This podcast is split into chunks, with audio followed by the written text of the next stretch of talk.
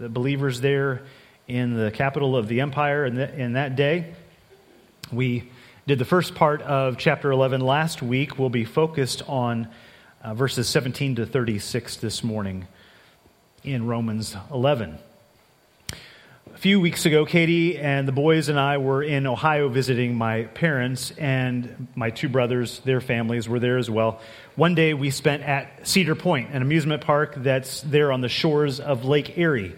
Dozens of rides, including some truly world class roller coasters. And I don't know uh, if you like roller coasters or not. They're, they're, maybe you've not you know, gotten philosophical about roller coasters. You know, they can be kind of paradoxical when you think about it. Marvels of engineering, meticulously designed so that you feel completely out of control.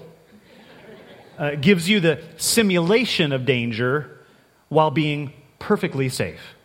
Uh, takes you to the edge of what can be physically uh, tolerated, what you can physically withstand as a human being, and we do it for fun. Uh, some of us, at least. I hope you won't think it sacrilegious this morning if I compare the history of redemption to a roller coaster. But as we've seen, especially in Romans chapters 9, 10, and 11, God's plan has taken what seems to us like some completely unexpected twists, turns, ups, downs, as he focused on Israel, who then rejected their Messiah. Then he's looking to the Gentiles, turns to the rest of the nations. And then, we, as we saw last week, another turn is coming. Frankly, you, you wonder where it's all going. It can feel like it, this whole thing is out of control. But, but God has engineered his plan perfectly for his purposes. And in Romans 11, we're going to learn a little bit more of what he's aiming for. The result being not our amusement, but our amazement. The theme here this morning is this God's surprising plan for our salvation humbles us and glorifies Him. So, as I said, we're focusing on verses 17 to 36, but I'm going to back up to verse 11. I will be referencing 11 to 16 as well. Uh, I'll start reading at verse 11. Romans 11, Verse 11. So I ask, did they, the Israelites, stumble in order that they might fall in terms of their sin? By no means. Rather, through their trespass, more specifically their rejection of Jesus, through their trespass, salvation has come to the Gentiles so as to make Israel jealous. Now, if their trespass means riches for the world, and if their failure means riches for the Gentiles, how much more will their full inclusion mean? Now, I'm speaking to you, Gentiles, Gentile believers in the church. Inasmuch then as I am an apostle to the Gentiles, I magnify my ministry in order somehow to make my fellow Jews jealous and thus save some of them. For if their rejection means the reconciliation of the world, what will their acceptance mean but life from the dead? If the dough offered as firstfruits is holy, so is the whole lump. And if the root is holy, so are the branches. But if some of the branches were broken off, and you, although a wild olive shoot, were grafted in among the others and now share in the nourishing root of the olive tree, do not be arrogant toward the branches. If you are, remember, it is not you who support the root, but the root that supports you. Then you will say, well, Branches were broken off so that I might be grafted in. That is true. They were broken off because of their unbelief, but you stand fast through faith. So do not become proud, but fear. For if God did not spare the natural branches, neither will he spare you. Note then the kindness and the severity of God. Severity toward those who have fallen, but God's kindness to you, provided you continue in his kindness. Otherwise, you too will be cut off. And even they, the Israelites, if they do not continue in their unbelief, will be grafted in, for God has the power to graft them in again. For if you were cut from what is by nature a wild olive tree and grafted, contrary to nature, into a cultivated olive tree, how much more will these, the natural branches, be grafted back into their own olive tree? Lest you be wise in your own sight, I do not want you to be unaware of this mystery, brothers.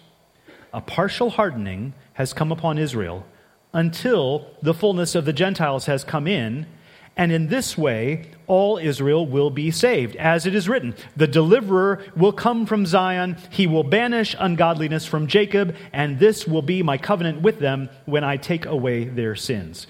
As regards the gospel, they are enemies for your sake. But as regards election, they are beloved for the sake of their forefathers. For the gifts and the calling of God are irrevocable. For just as you were at one time disobedient to God, Gentiles, but have now received mercy because of their, Israel's disobedience, so they too have now been disobedient in order that by the mercy shown to you, they also may now receive mercy. For God has consigned all to disobedience that he may have mercy on all. Oh, the depth of the riches and wisdom and knowledge of God. How unsearchable are his judgments and how inscrutable his ways. For who has known the mind of the Lord, or who has been his counselor, or who has given a gift to him that he might be repaid? For from him and through him and to him are all things. To him be glory forever. And all God's people said, Amen. Amen. This is God's word. So, again, God's surprising plan for our salvation humbles us and glorifies Him. We're going to take this text in four parts. Here's part one. The outlines on the back of the worship folder and on the screen. Part one grafted in. You, as a believer, are now part of God's people only through faith. In the paragraph that is verses 17 to 24, Paul is talking to the Gentile believers uh, describing them as olive shoots that have been grafted into an olive tree. And the olive tree being an image used by Old Testament prophets like Jeremiah and Hosea uh, as a symbol of the nation of Israel. If you have a Bible that has footnotes or cross references, you could probably find those and look those up uh, in Jeremiah and Hosea. Now, if you say, well, hey, hey, Gentiles can't be a part of Israel, you have to be Jewish, a descendant of Abraham. Well, Paul is not ignoring the ethnic difference he is saying that through faith in Christ, Gentiles are brought into the blessings that God promised to and through Abraham. Uh, if you go back to Genesis, or excuse me, Romans 4, uh, verses 16 and 17, we looked at that many weeks ago. He says this That is why it depends on faith in order that the promise may rest on grace and be guaranteed to all his offspring, not only to the adherent of the law, but also to the one who shares the faith of Abraham, who is the father of us all, as it is written in Genesis I have made you the father of many nations. But the real thrust of this paragraph in chapter 11 is not about the Gentiles being included in Abraham's family. He's already made that point again and again through faith. Here he's warning the Gentile believers. Now that you are part of God's people, you should not be, verse 18, arrogant toward the branches, that is, toward the unbelieving Jews, as if, as if God had turned from Israel to, eh, because he found somebody better. Like, hmm, me. wow. Now, it's, it's quite possible that maybe you don't know any Jewish people, believer or unbeliever. Uh, but that doesn't mean you don't need to hear this, because listen to the first two reasons that Paul gives for us not to be arrogant toward unbelievers, and more specifically, unbelieving Jews. Verse 17, he says, Yeah, you're included in, in what God, the work that God is doing to save a people for himself. You're included, but you had to be grafted in. Uh, it's not like you were just naturally a part of God's people. You were a wild olive shoot grafted into a cultivated olive tree. That's what I was uh, alluding to earlier when I'm saying he's not ignoring ethnic difference here, not ignoring the different histories, the different relationships to God. You were a wild olive shoot grafted into a cultivated olive tree. You did not naturally belong here. And verse 18, now that you are in, you don't support the root, it supports you. Now, I don't know, uh, all of you here, maybe you might be very uh, proud of your particular ethnic heritage. Maybe you're Scottish, like I am, Scots, Irish, Serbian, Puerto Rican. We have those represented here. Uh, maybe you've done some, some really intensive genealogical research. You've traveled to your ancestral home.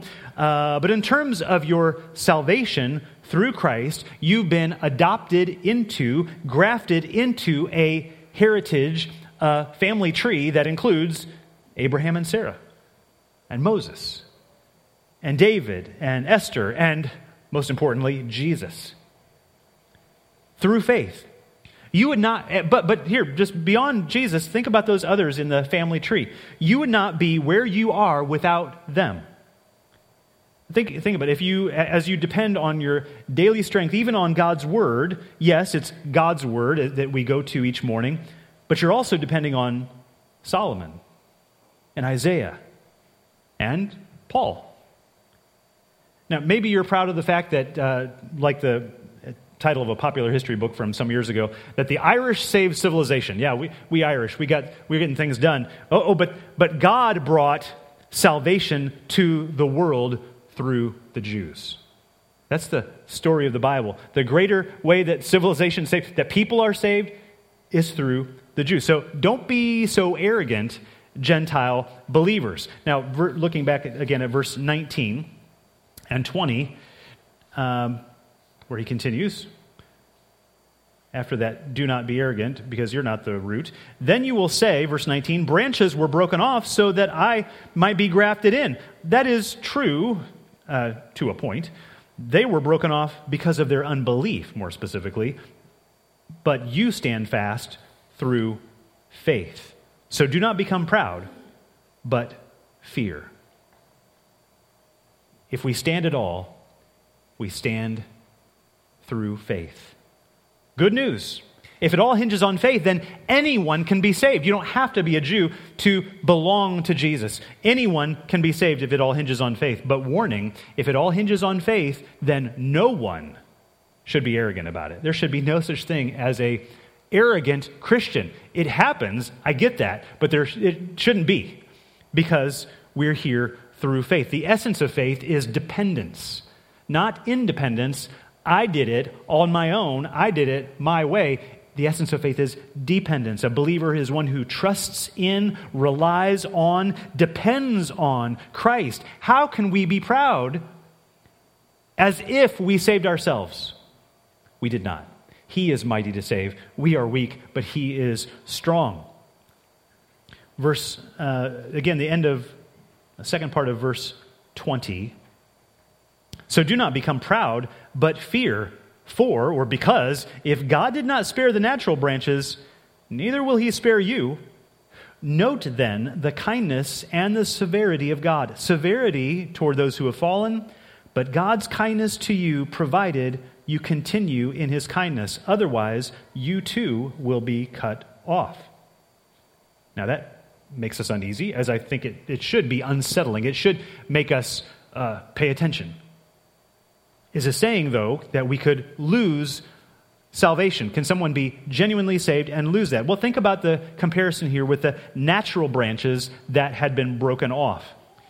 Those natural branches that were broken off were physically descended from Abraham. Ethnically Jewish, yes. They had every appearance then of being included in the promises, the covenants of God. They, perhaps they were very observant uh, of the law. Perhaps they went, made the visit to the temple three times a year, but they did not share. Genu- but if they did not share genuine faith, that would be reflected in those branches that were broken off. That same, that same profile could be here in this room today. Some of you might have, you might have every appearance of being included in God's family. You study the Bible, you sing the songs, you take communion, you put offering in the box. But if you don't share a personal, genuine faith in Christ, at the end of the day, you're not connected in any, like a branch to the tree, branch to the vine, you're not connected in any organic, life giving way. Beware then the kind of arrogance that is not the kind that we think of, the, the showy, the haughty, look at me kind of arrogance. Beware the arrogance of presumption that says, I'm here, aren't I? Of course, I'm fine. I'm fine with God, God's fine with me. Beware. Do not be proud, but fear. The, note the kindness of God and the severity. God's kindness is the only way that any of us are here today with any hope for eternity. And he is severe toward those who presume upon his grace. Okay, but how do we continue? It says, if you continue in his kindness, how do we continue in his kindness? Well, it is precisely this to persevere in that faith, to continue to depend on the grace of God to us in Christ. But if you walk away from that grace, abandon that faith, prove yourself to be an unbeliever, you will find yourself broken off. To continue his kindness then is not to, well, do enough to keep him happy. That's not it. That's not faith. Stay connected to Christ. Persevere in faith. You are now part of God's people only through faith. That should glorify God and humble us. See his kindness. Take note of his severity. Humble us. Glorify him. We'll, we'll see this more as we go into the next part, part two. This mystery. You are not the end of God's saving work, Israel is.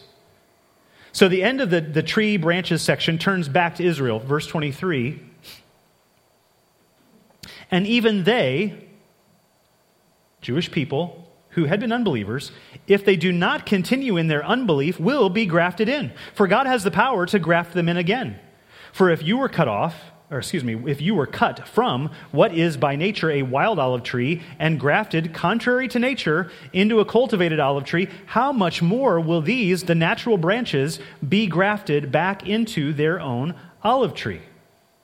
Lest you be wise in your own sight, I do not want you to be unaware of this mystery, brothers. A partial hardening has come upon Israel until the fullness of the Gentiles has come in, and in this way all Israel will be saved. As it is written, the deliverer will come from Zion. He will banish ungodliness from Jacob, and this will be my covenant with them when I take away their sins. As regards the gospel, they are enemies for your sake. But as regards election, they are beloved for the sake of their forefathers, for the gifts and the calling of God are irrevocable. We'll stop there for the moment. Now, a lot of attention gets paid, rightly so, to the mystery, those three phrases at the end of 25 and into 26. A partial hardening has come upon Israel until the fullness of Gentiles has come in, and in this way all Israel will be saved. Let me try to explain briefly a few different ways this has been interpreted. Some think that this means, in the end, every single Israelite who ever lived will be saved. And while that partial hardening here is described as temporary, it's until the fullness of Gentiles has come in, the idea of every individual Jewish person throughout history will be saved doesn't seem consistent with the rest of the letter or even this section. When he talks about Israelites being grafted back in again, it's not automatic because they are Jewish or even elect. They can be grafted back in if they do not continue in unbelief. And I don't think that can happen somehow retroactively, unconsciously. Uh, you know, you could debate that. Another way that people have read this, others focus on the phrase, and in this way, all Israel will be saved. And they say, well, you see, you take, remembering the beginning of chapter 11, well, you take the remnant of Jewish believers, and then you add Gentile believers, and boom, that's how all Israel, understood as some Israel, or some Jews, some Gentiles, boom, all Israel. Uh, but that would be a very sudden shift in Paul's use of the word Israel. Everywhere else here to the, refers to the Jewish people. Now, he can say, as we saw earlier uh, in chapter 9, uh, not, not all Israel is Israel. So he can use two ways to speak about that in that term. But he hasn't done that at all in this chapter. And I don't, I don't find that quite persuasive. Um, more than that, more than that, verse 12 describes a fullness of the Jews coming in after the fullness of the Gentiles. So back to verse 12. Now, if their trespass, the Jews' rejection of Jesus, means riches for the world, the gospel goes to the nations, and if their failure means riches for the Gentiles, how much more will their full inclusion mean, or their fullness? So there's the fullness of the Gent, there's the remnant of the Jews, the fullness of the Gentiles and then the fullness of the Jews again. That's going to come later. I, don't think that's, you say, well, there's some Jews, there's some Gentiles, boom, we're done. That's it. No, there, there's, he's coming back to the Jews. Um, so while there are other details that, that, that impact this issue, I'm most convinced by this understanding of these words that there will be many Jews, perhaps even the entire generation, who come to faith around the time of Christ's return. And there's even very, other variations of that, but we, you can talk to me about that if you're, if you're interested. But I see this this way an, an entire generation of Jewish people who come to faith in Christ, whether that is every single individual Jewish person, but, but a, a, the mass of going from the remnant to the fullness. That to me is significant. The remnant to the fullness at around the time of Christ's return, which is why he quotes Isaiah here in verses 26 and 27. The deliverer will come from Zion, he will banish ungodliness from Jacob, again, his Jewish people, and this will be my covenant with them when I take away their sins. The fulfillment, the final fulfillment of all the promises and blessings of the new covenant this is the fullness coming in of Israel after the fullness of the Gentiles, not just a few branches grafted in in Paul's ministry and the ministry of people even today. Uh, but here's the thing in Paul's day and ours, since we are still both before Christ's return, we're, we're still in that time of par- a partial hardening of Israel.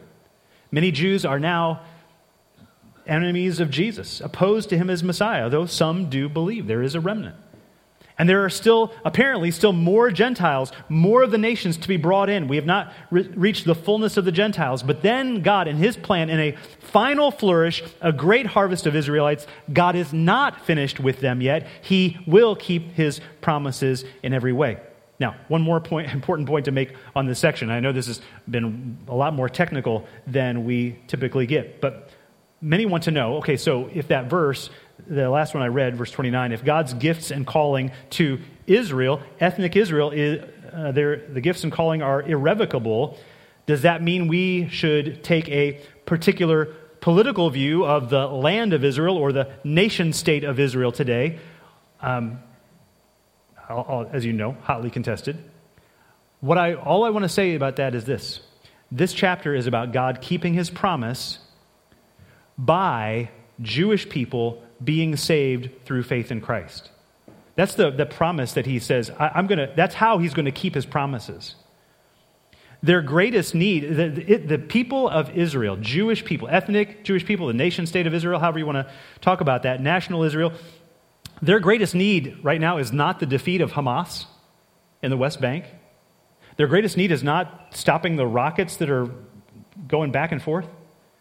Their greatest need is that Jesus would be victorious, sitting on the throne in Jerusalem, and, and that they would recognize him as their Lord and King. That's their greatest need. And the, here's the beauty God says that one day that will happen. We will see that happen. Now, let me take you back one more time to verse 25. Lest you be wise in your own sight I don't want you, I do not want you to be unaware of this mystery, brothers. This is just another way we need to be humbled by God's plan. Just when you think you've got it figured out, okay, um, Israel got kicked to the curb. Now the Gentiles are tops. God, God's got, it, oh, got another surprise. We are not the finishing touch on God's masterpiece. That is left for Israel. And that's, and if you think like, oh, well, how come they get, like, you know what? You need to just take, take a back seat, okay? It's, it's okay. This is God, what God's doing, and he's, he's, he wants, what he's doing is not elevating any particular people or persons so much as he is showing his mercy, which is where we're going in the next section. God does God is going to work finally, ultimately in Israel in such a way that it ties up all the loose ends of his promises. It will happen, yes, because of election, they are his chosen people, but it will also happen through faith in the coming Messiah, Jesus. Don't miss that as well. God's surprising plan for our salvation humbles us, glorifies him. That's what it's ultimately about. So, verses, verse 30. For just as you were at one time disobedient to God, Gentiles, but have now received mercy because of their Israelite disobedience, so they too have now been disobedient, in order that by the mercy shown to you, they also may now receive mercy. For God has consigned all to disobedience, that he may have mercy on all. Part 3. mercy on all. You are just a sinner who has received God's mercy. I hope you don't, I'm not trying to insult you. I'm just saying that's just what we are. It's just who you are. You and I, we're just sinners who have received God's mercy. That is both humbles us and glorifies God, and it brings us into a beautiful place. Now, to be clear, Paul did not say when he says at the end of verse uh, 32 that he may have mercy on all. He's not saying that God, he's well, he's just, you know, in the end, he'll just save everybody. That's just, you know, he'll just say, oh, y'all come on in.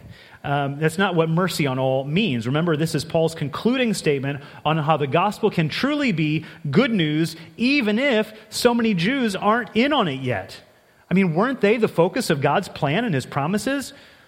Okay, so, well, if the, if the Jews' rejection of Jesus was the way the gospel came to the Gentiles, the ungodly nations of the world, and then the gospel going to the Gentiles made the Jews jealous for God again, uh, wanting that relationship of grace. Well, in the end, what that means is we all come to God on the same terms. We, uh, as many people before me have said, the, the ground is level at the foot of the cross. There's no, nobody has a, a better seat or a, an easier access. You know, going back to the time at, at Cedar Point, the amusement park. It's been, it's been a long time since I've been to one, but you know they've, they've got these. You know, you can pay. You can you, you pay to get in, but you could pay more to skip the lines. Like, ah, oh, come on, you know, like just somebody somebody's throwing down some more cash. They're they're jumping ahead of you and having more fun than you are, and it, like there's but there's nothing like that at the foot of the cross. There's no, well, you know, you could get our premium uh, rewards membership and then you could get to the front of the line. You could get more blessing, more whatever, more favor, more grace. No, it's we all come and we there's nothing we can do to pay. We can't possibly pony up a little bit more or, or show ourselves worthy of a little more to get any kind of advantage, to have any kind of privilege Jew and Gentile, yes, there, there are special ways that God has worked through Israelites. There are special ways that He has worked through other peoples. But at the end of the day, we all stand in, in need of mercy, God's mercy. God is the one who, is, who is, gets elevated, not any of us. This is Paul's concluding statement, in some sense, of this whole section before he gets to the praise at the end. So, on how the gospel can be truly good news for Jew and Gentile. Everyone is a sinner in need of the Savior. Everyone needs the grace of God. Everyone depends on the mercy of God. That's the only way anyone is saved. This helps us with um, understanding that this was part of God's design. This is how He had engineered and planned, plotted His saving purpose.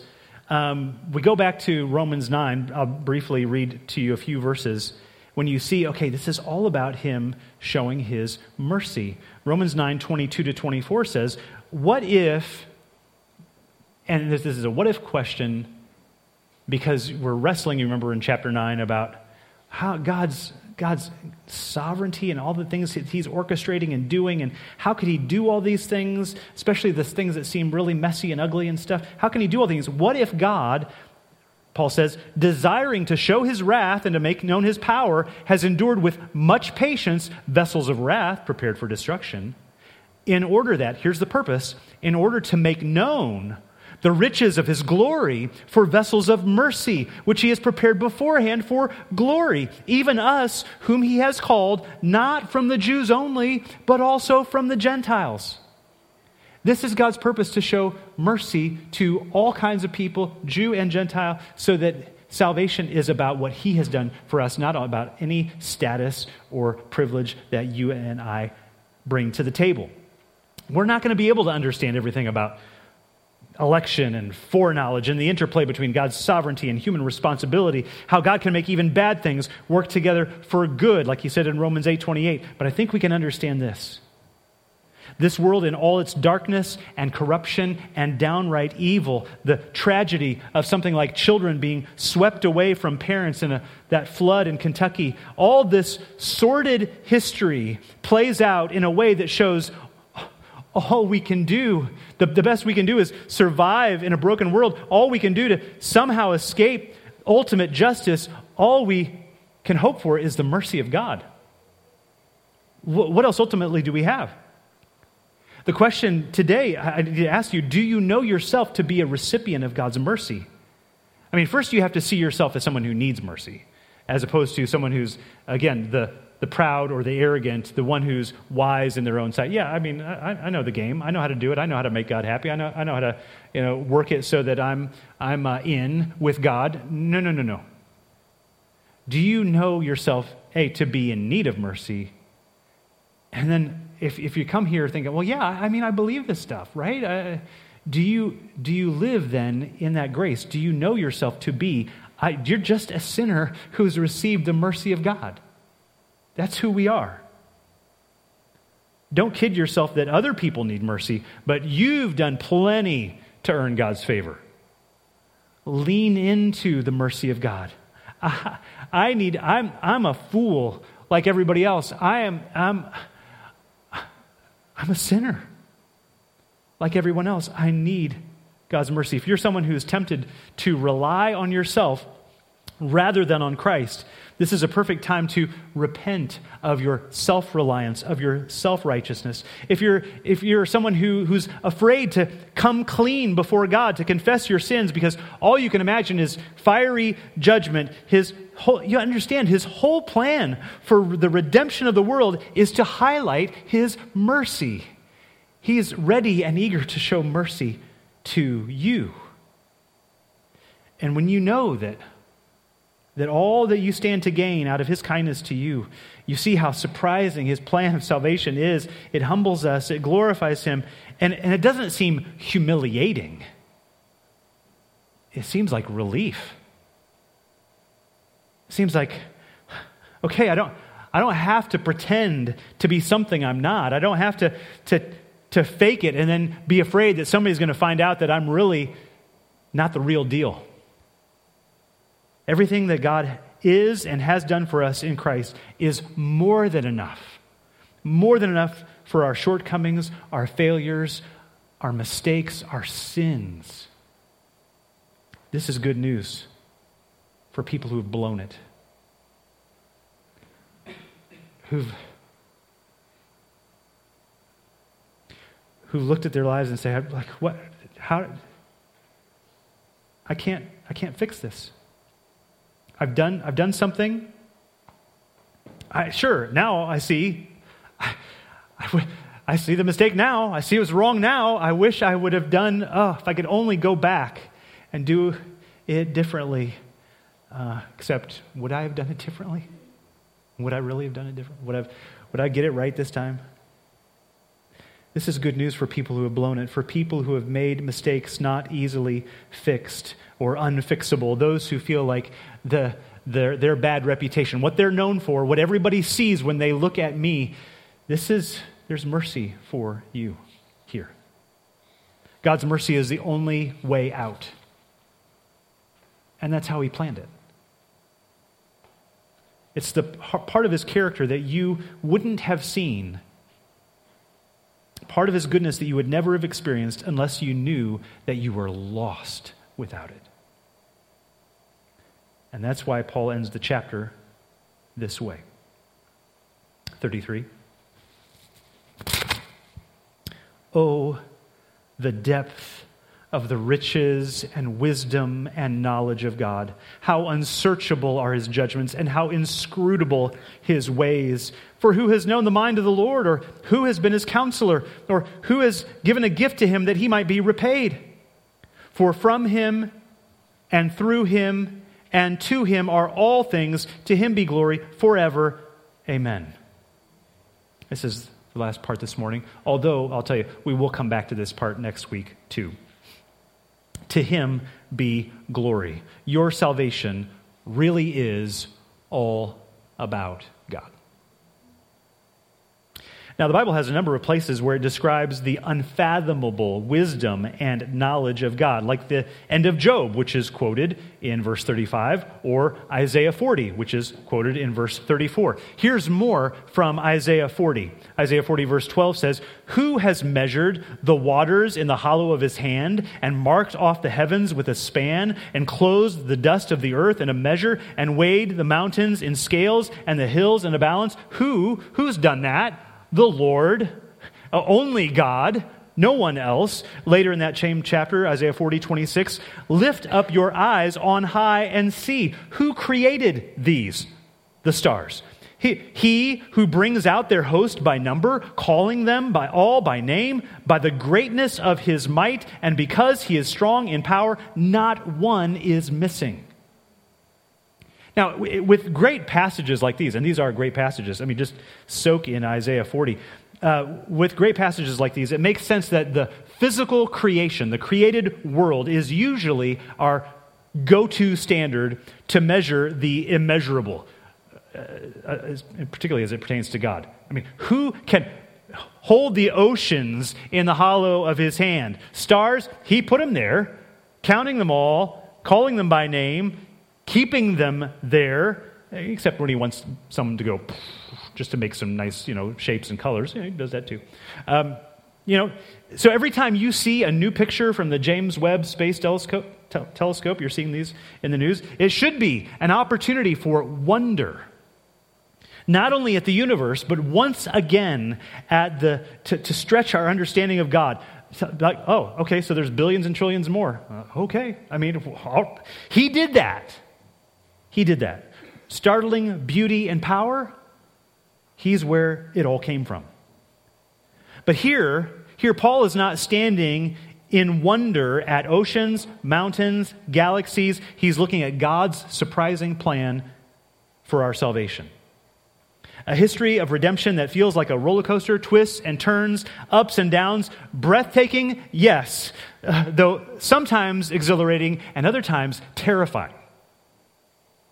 He didn't plan it like he, I want my life to be.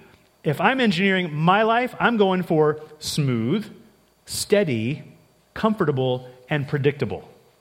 Not, not roller coaster, right? Some of you heard me say this in the Sunday school class a couple of months ago when we follow, did the follow up to chapter 9. Uh, could God have made a world without the possibility of sin? Therefore, without the possibility of evil and all the, the pain and suffering and brutality in our world? Could He have made a world like that? And if He could have, why didn't He? Okay, so we know He could have made a world like that because that is the world that we are promised. We are promised an eternity without sin, without suffering. That he could, he could, he could just, like, why don't we just start there? Why don't we just fast forward? Let's start there. And so it troubles us, though, that he did make a world, he did make human beings, not only with the potential sin, to sin, but knowing that we would fall and all the kinds of atrocities that we commit against one another and all the kinds of horrifying accidents that happen. He, he made a world where that could happen. If he was simply, if God was simply trying to avoid sin, pain, and death, it wouldn't be like this. And that's, that's a hard thing for us to swallow. But here's the thing here's where we've come to in all this. But what if God wanted to do more than show his wisdom, power, and beauty in creating and sustaining uh, things like flowers and stars and trees and rivers and waterfalls? What if he wanted to show his kindness to scoundrels? What if he wanted to show grace to the undeserving? What if he wanted to show mercy to those in desperate need? What kind of world? What's the kind of world where that could happen? where God could show every facet of his character kindness to the, to the rotten, grace to the undeserving, mercy to those in desperate need. He would have to give a long leash to sin, pain, and death so that we would understand what life apart from God is like. Just how horrifying that is. Life, how horrifying would it be, life apart from God? So we could see what life apart from God is like before he wipes out all sin and pain and death in complete triumph. And we who have been on this ride of sheer joy and utter terror have been saved the whole time. If you're thinking, hey, I didn't ask to get on this ride. well, you know, you didn't ask to be born, right? Maybe you've thought that. I didn't ask to be born, I didn't ask to be brought into this world. Here you are. Where, you, where, where, where's the ride taking you? Where are you going to end up? Here you are. What if you surrendered your idea of making your life as smooth, steady, comfortable, and predictable as possible? And hear me, without re- simply resigning to fate, whatever will be, will be. I guess I'm just along for the ride. Instead, offer your life, offer this life that God gave you back to Him in worship knowing that everything in this world, in human history, in your life specifically, comes from Him. He is the creator, the designer, the source. It's all through Him. He is the sustainer. Colossians says, In Him, Christ, all things hold together. He is your strength. He is your protection. He is your provider. He gives you what you need when you need it. It's all through Him, and it's all for Him. I know it's humbling to realize that it's not all about you. It's jarring, of course, to come to that, to have somebody actually say that to you, because every advertisement that you see, every advertiser is telling you, no, it is all about you. And every activist is, uh, is saying, this is, about, this is about your rights, you, your rights. Every activist and advertiser is saying it's all about your rights, your comfort, you. But we exist like everything else in creation from Him, through Him, and for Him. So, to Him be the glory. Let us, let us be happy. Can, can, can we do this? Can, let us be happy to be in the audience, not on the platform, not in the spotlight. That's His place. Let us be eager to be the ones bowing before His throne. It's a preacher's cliche, but it's true. History is his story. It's his story. It's a salvation story. It's a mercy story, a mystery of mercy, and we get to go along for the ride. To him be glory forever. Amen. Let's pray.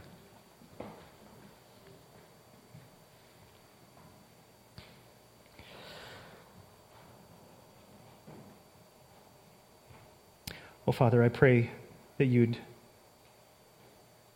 graciously humble us with this good news.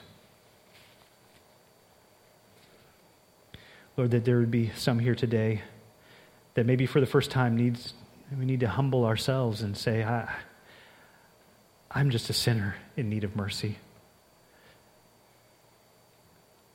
Lord, I know that we would rejoice together You've said all of heaven rejoices when a sinner repents, comes to find that mercy. Lord, may our understanding of the gospel and all that you've done through history in, in doing so, in saving a people from Jew, Gentile, people from all nations, all walks of life, every tribe, tongue, people, language, nation, to be around your throne Pray that that would humble us and glorify you. Let us, may we bring you glory. And we'll praise you for your mercy throughout eternity. In Jesus' name, amen.